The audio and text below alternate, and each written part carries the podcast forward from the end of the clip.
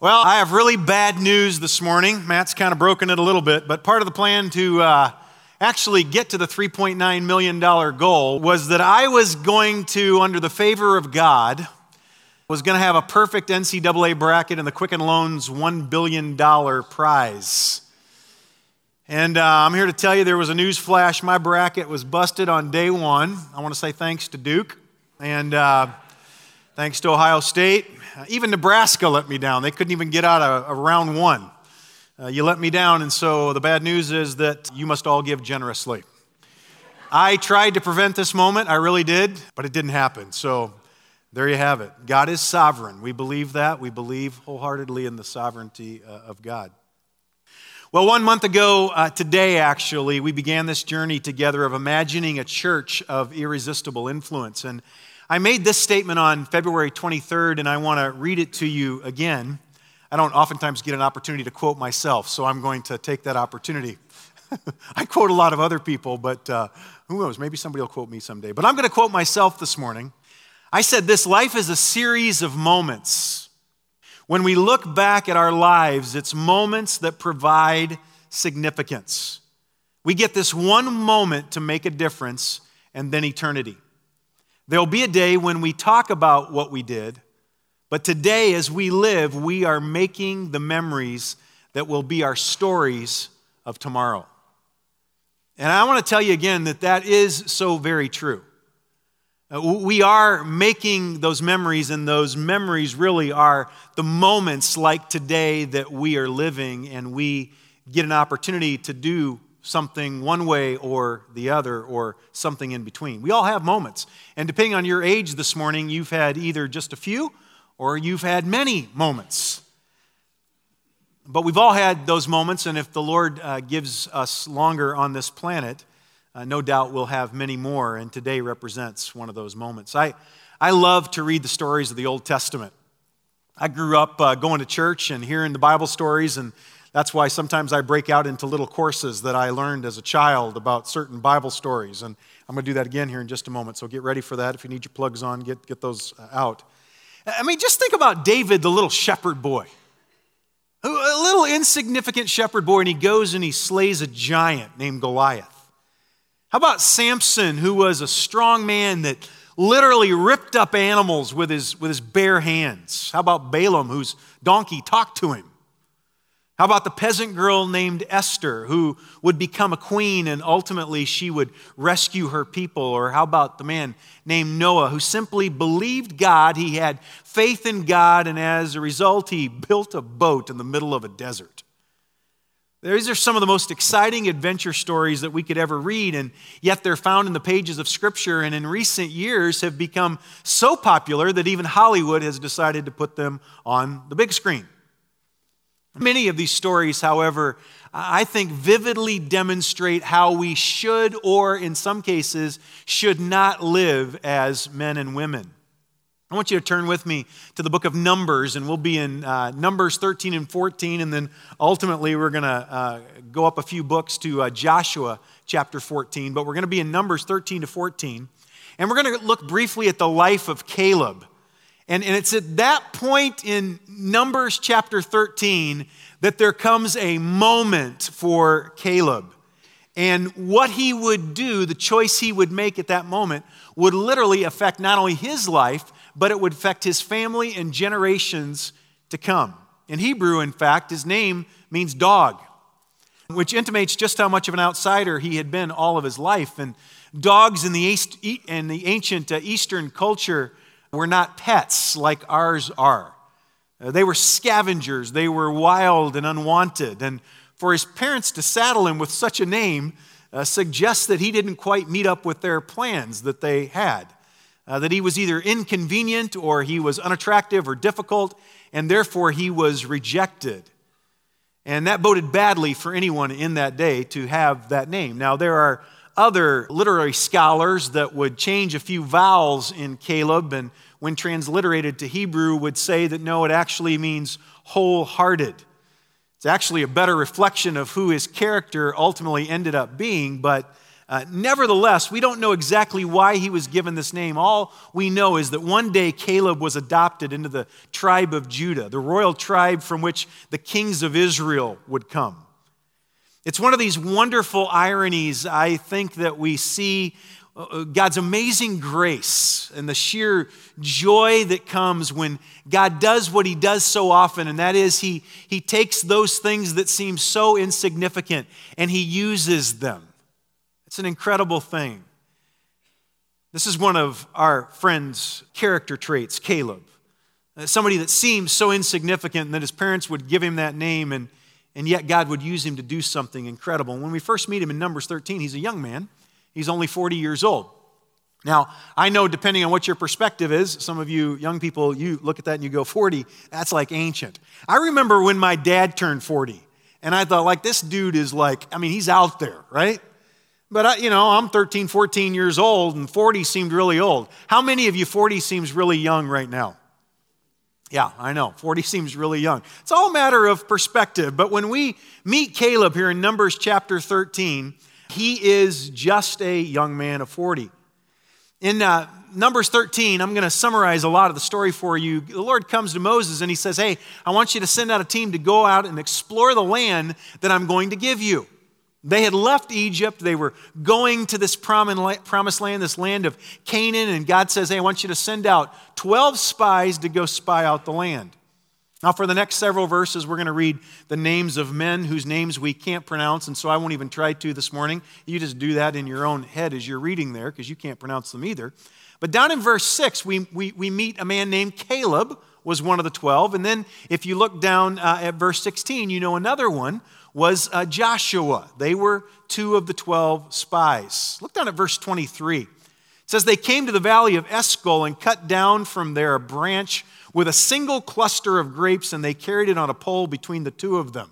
They also brought some pomegranates and figs. I don't know about your perspective of fruit. Uh, you know, you go into the drugstore or to the, I'm sure, to the grocery store, and, and you see grapes, and sometimes you see some really big grapes. But have you ever seen grapes that were so big in a cluster that they had to be carried between a pole between two men?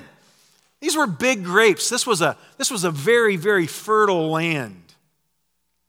Verse twenty-five, they came to give their report. It says at the end of forty days, they returned from spying out the land. Now, if you grew up in Sunday school like I did, there was a little course that we learned.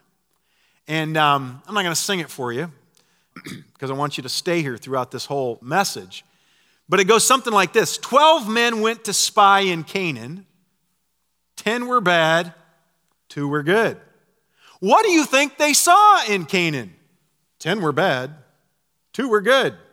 Some saw giants, and we would always go, big and strong. And then we, you have, you have a deep voice like that. That's kind of the way you said that. Some saw grapes with clusters long. Some saw God was in it all. Ten were bad. Two were good. Now, if I was in a really big hurry this morning, which I kind of am, we'd just kind of drop it right there and we'd move on, because that really tells the whole story. They came to Moses and they're giving him their report. Verse twenty-seven says, and they told him, we came to the land to which you sent us. It flows with milk and honey, and this is its fruit. And you can imagine that uh, Moses is going, wowza, something like that in the Hebrew language. And he's going, man, I've never seen grapes that big. And they said, the fruit's good. However, now, you know, some of you have been around here a long time. You know, I love that phrase, but God.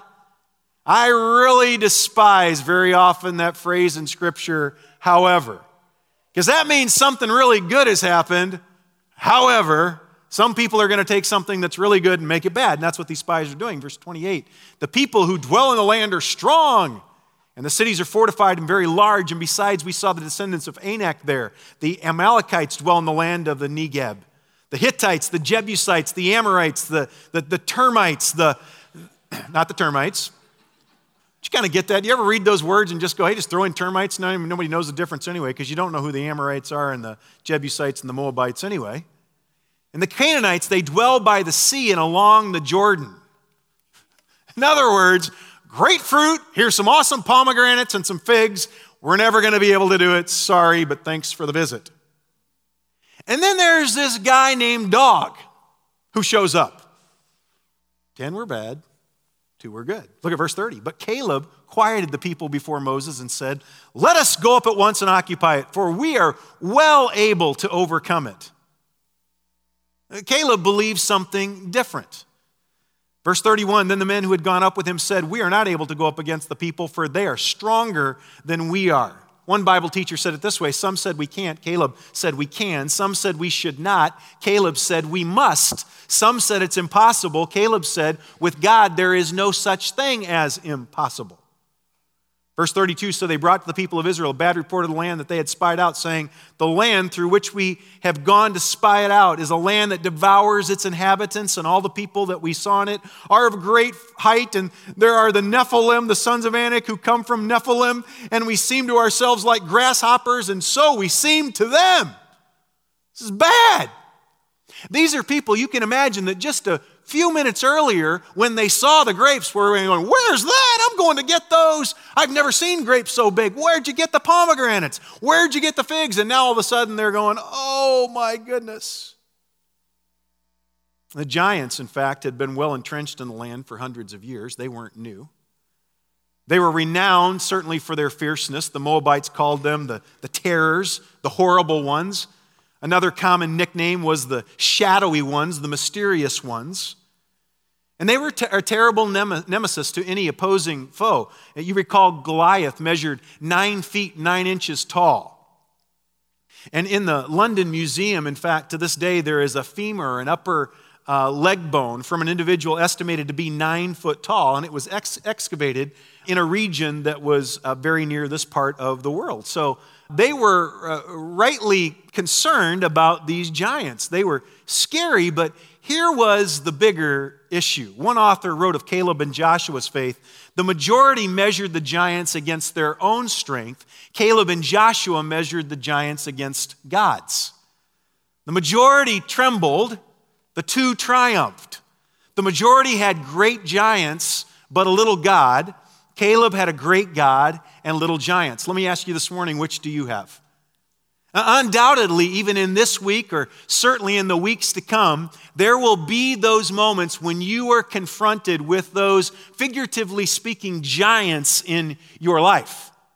And, and when you are, you'll either have great giants and a little God, or you'll have uh, a big God and therefore little giants. Numbers chapter fourteen, verse one says, then all the congregation raised a loud cry. This wasn't new for the children of Israel. Now, they did that at the back of the Red Sea after they were coming from Egypt. When they got to the Red Sea and didn't see any way across, they started murmuring and complaining. It had become a hallmark of their people. Verse two, and all the people of Israel grumbled against Moses and Aaron. The whole congregation said to them, would that we had died in the land of Egypt. Forget that when they were there, they were whining and complaining about being in the land of Egypt and under the hot sun and making their bricks.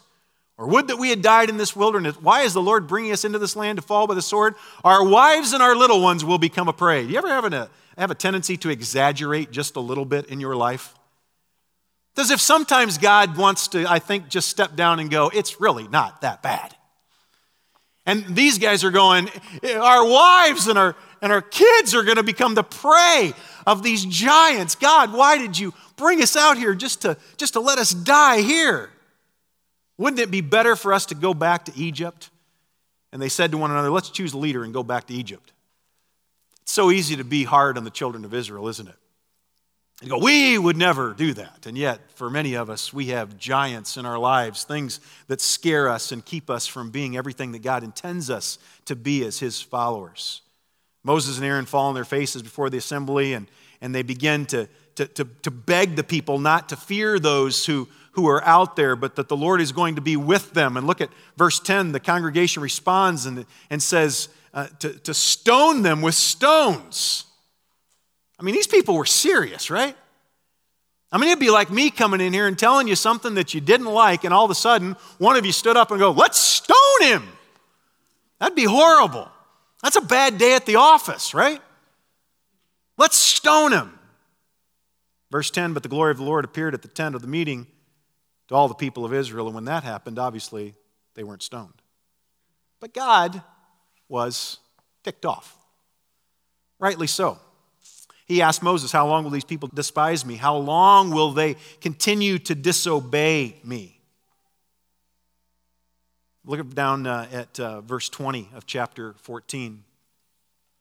Here's the Lord's response. The Lord said, I've pardoned according to your word, but truly as I live and as all the earth shall be filled with the glory of the Lord. None of the men who've seen my glory and my signs that I did in Egypt and in the wilderness and yet have put me to the test these ten times and have not obeyed my voice shall see the land that I swore to give to their fathers, and none of these who despise me shall see it. But my servant Caleb, because he has a different spirit, and underline this in your Bible, and has followed me fully. If you don't get anything else this morning, take your Bible, if you got a highlighter, if you got a pen, and underline that phrase. It's the key phrase in the whole story of the life of Caleb.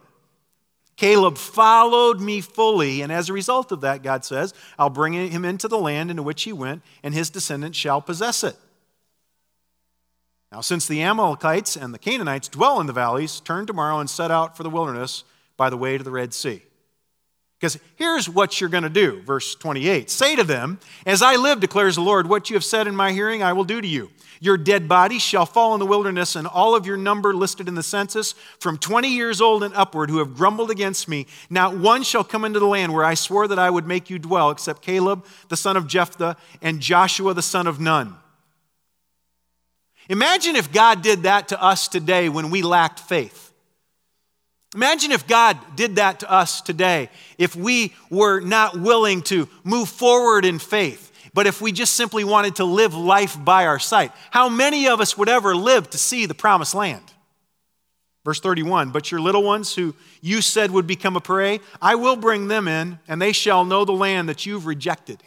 Okay, you don't want my blessing? Then I'm going to give it to another generation, and that and that other generation is going to enjoy what I was willing to give you right now. But as for you, verse thirty-two, your dead bodies shall fall in the wilderness, and your children shall be shepherds in the, in the wilderness for forty years, and you're going to suffer for your faithlessness until the last of your dead bodies lies in the wilderness. According to the number of days in which you spied out the land, a year for each day you shall bear your iniquity forty years, and you shall know my displeasure. God is ticked, right? He's put them right on the edge of something big, of something really awesome. He's delivered them from this hostile people, these Egyptians, and he's brought them all this way. And now they're right on the edge of seeing God do something really incredible and giving them a land that they did not deserve, and yet they've been disobedient. They don't believe. They want to stone their leaders. God says, you're going to know my displeasure.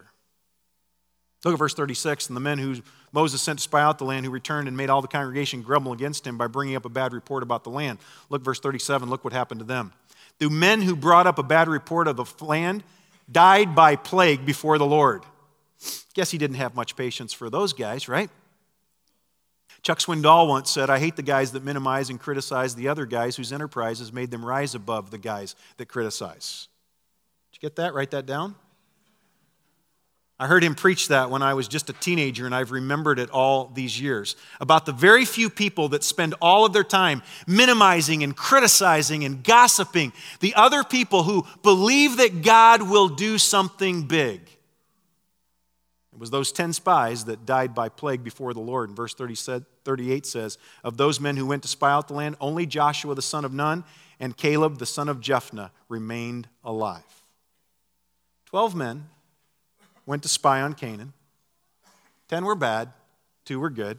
We can name the two that were good, Joshua and Caleb. Can any of you name any of the other names without reading there in your Bible?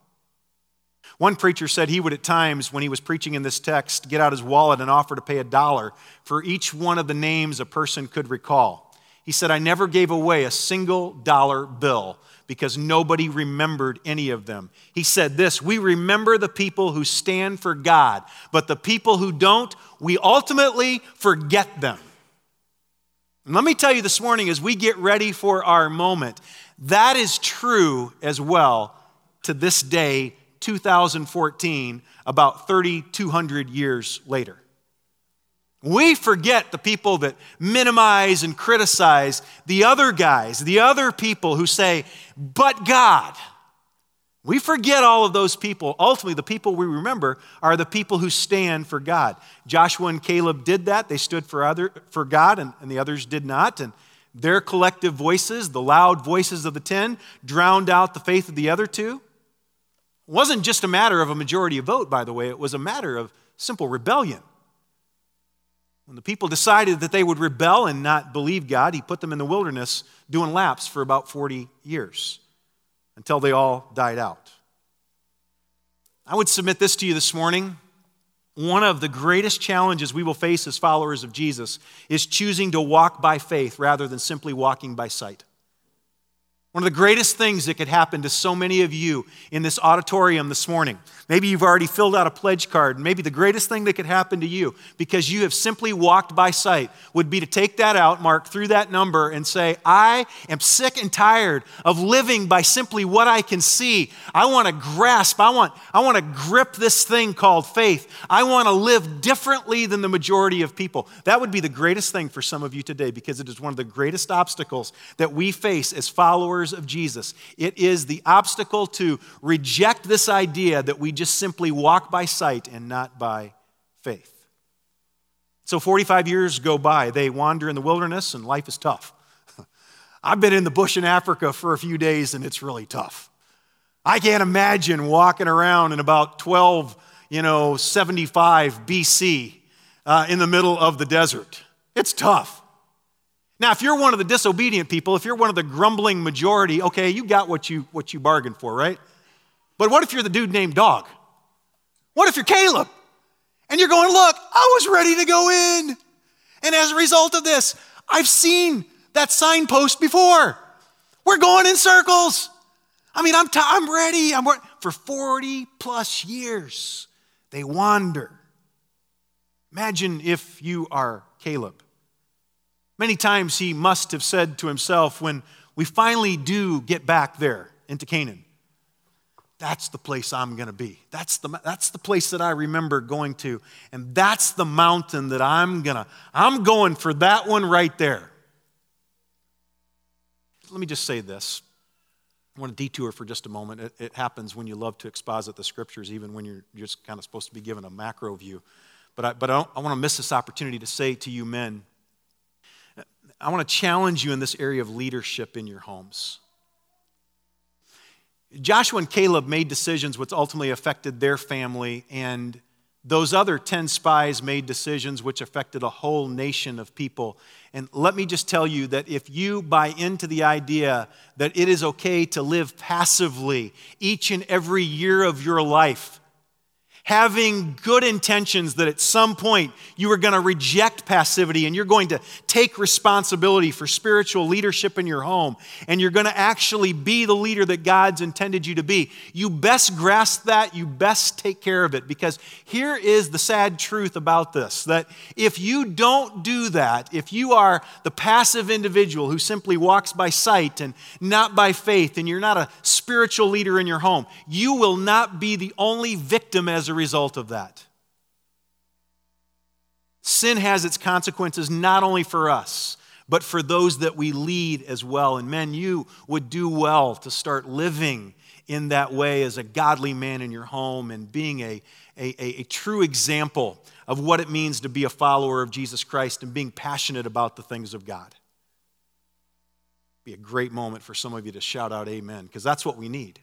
That's what we need in this country. That's what we need in this church. We need men who are, who are committed to living those kinds of lives rather than passive lives like the majority.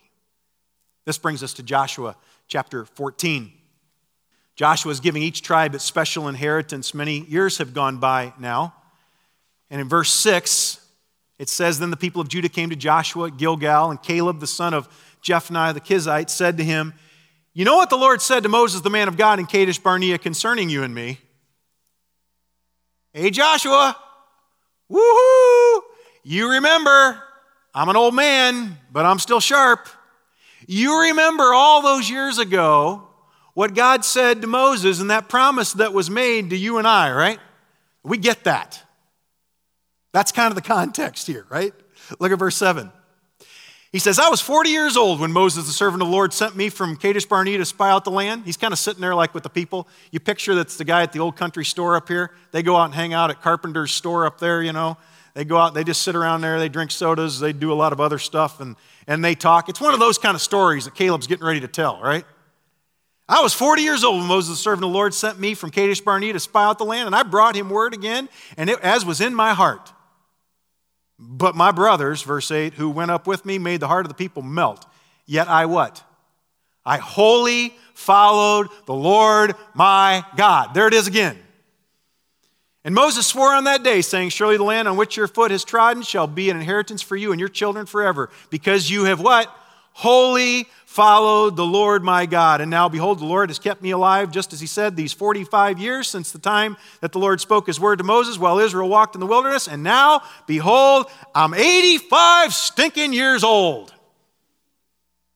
If you could read in the Hebrew, you'd see that word. They don't translate it most of the time in the English translations, but he's going, look, I'm eighty-five years old now, and uh, it's been a long time. I've watched a lot of people die, and I think this is the time. In fact, just yesterday, I went to the funeral of the last guy. He's it. We were just waiting for him to die. Now everybody that's left is Joshua and me and all the young people. And now I'm ready. Someone once said this, enthusiasm is not so much about age as it is attitude. I'm thankful for that. We see that over and over and over again here at Northwest. Some of our most enthusiastic people are the oldest people in physical age here. Enthusiasm isn't about age, it's about your attitude. Henry David Thoreau said this, none are so old as those who have outlived enthusiasm. When you can't get excited about something, you're old, okay? And it isn't because you've lived a long time.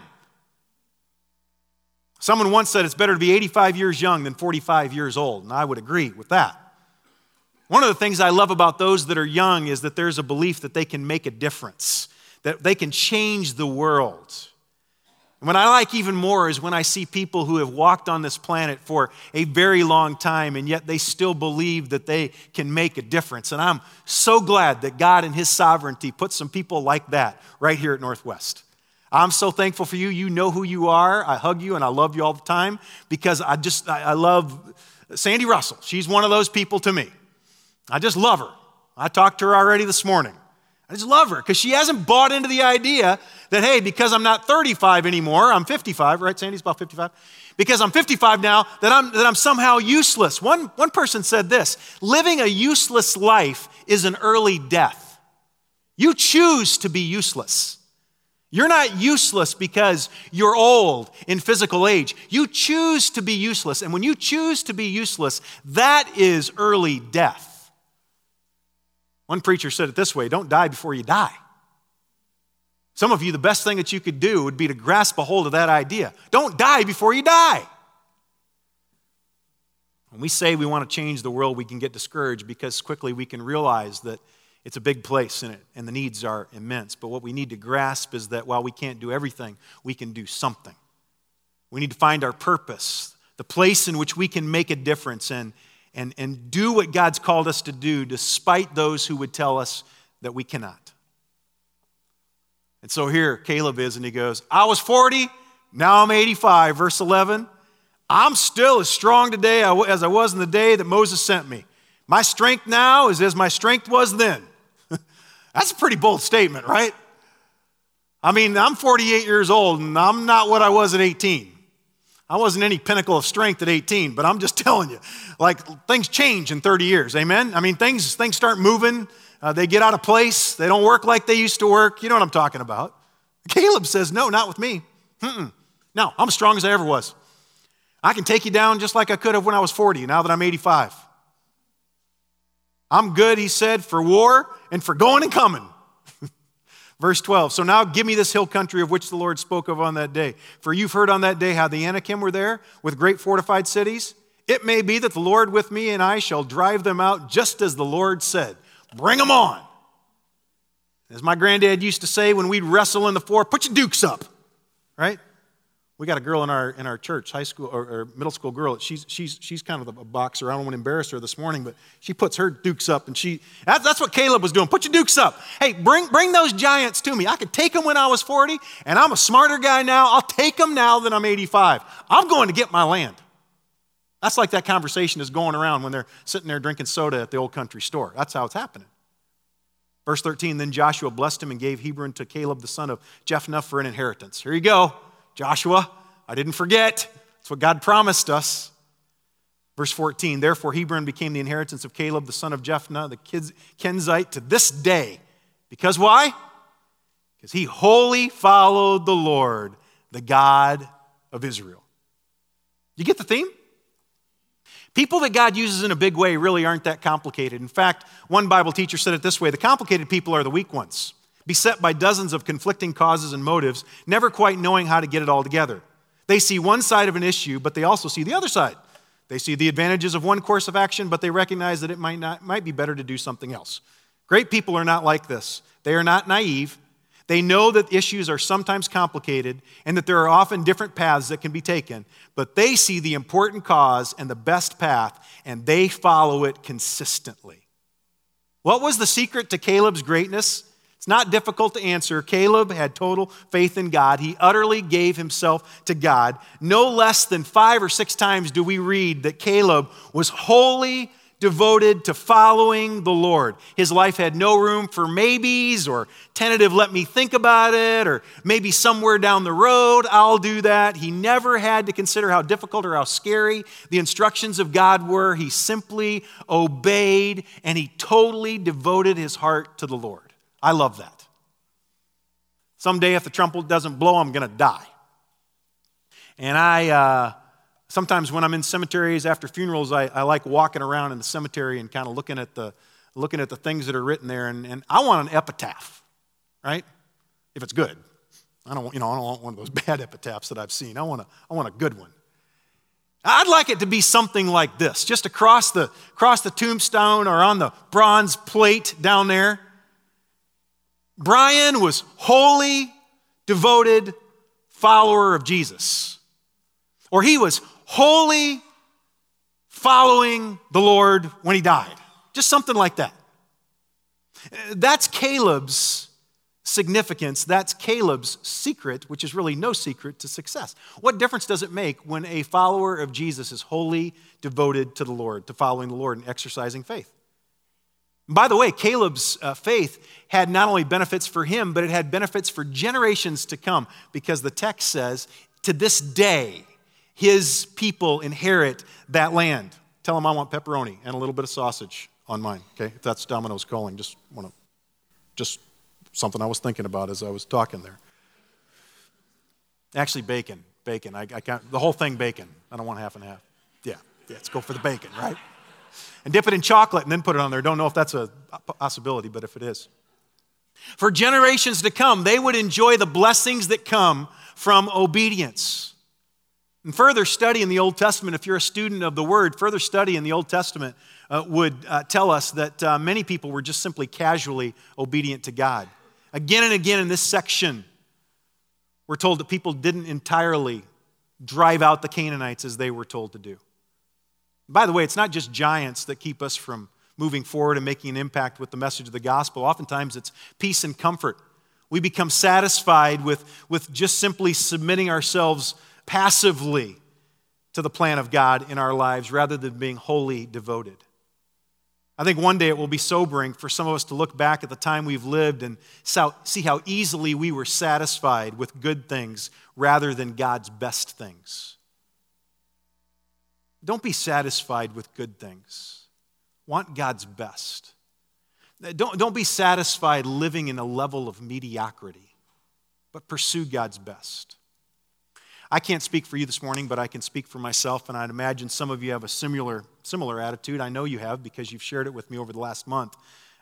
I want a mountain. I want the mountain.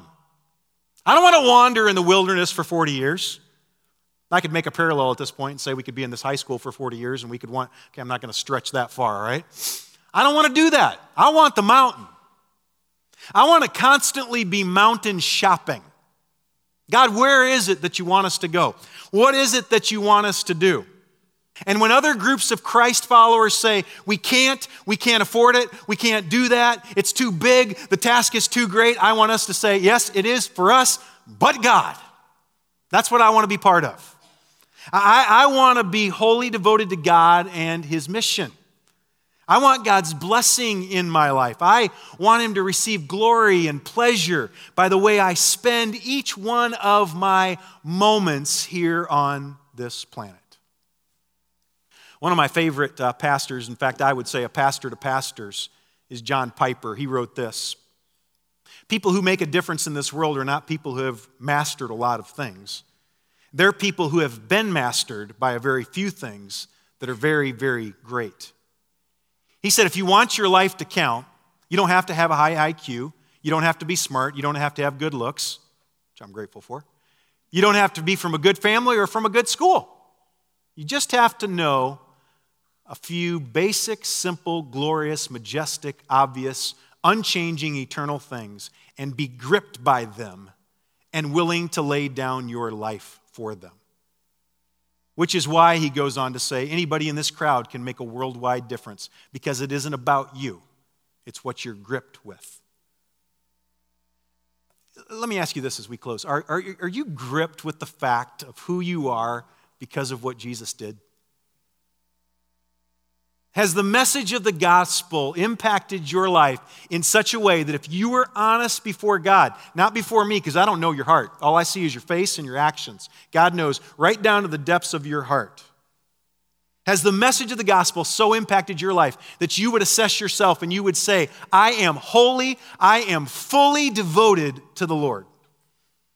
If you're gripped by that simple fact, then like the Macedonians that we talked about last week in Second Corinthians chapter eight, you'll be generous with your time, with your talent, and with your treasure. If you're not, you will think that they're yours, and you will simply use your time, your talent, and your treasure to amuse yourself until one day you die and you leave it all behind.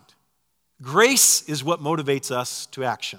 When we believe that God is who He says He is, that He will do what He says He will do, then we will boldly walk by faith and not just simply by sight. Now, in just a few moments, we're going to do something that we've never done before here at Northwest, and I probably won't do again for several years. This is going to be a moment for each one of us, a moment that's on this day of March twenty-third, two thousand fourteen, that we have an opportunity at this moment. You'll look back. Right? You'll look back at this moment, and you'll either look back saying, that was the moment when I stepped out in faith. That was the moment I did nothing. That was the moment that I did what I thought I could do, what I saw I could do in my bank account. But it will be a moment, and it's an opportunity for us to be part of so much bigger than anything any one of us could ever do on our own. We're going to simply make an investment to further our influence for the purpose of sharing the life-changing message of the gospel, not only in this community, but around the globe. Here's what I'm going to do in just a moment. I'm going to pray a prayer of dedication for the commitments that we're going to make this morning. And after I pray, the band is going to play, and uh, Jesse's going to sing a beautiful song. Make sure you, you, you pay attention to the words. They're going to be up here on the screen. And I'm going to ask you as individuals, as couples, if your kids are here, do it as families, however you desire. We're going to stand together, and we're not going to come forward by rows. You come forward as God leads you to come forward with joyful, cheerful hearts, not under compulsion. And I just simply want you to place your pledge in that basket. And I want to make the most of the moment. I want to see God do something bigger than we could ever imagine. Let's stand together. I want to... Um, thought a lot about this prayer of dedication.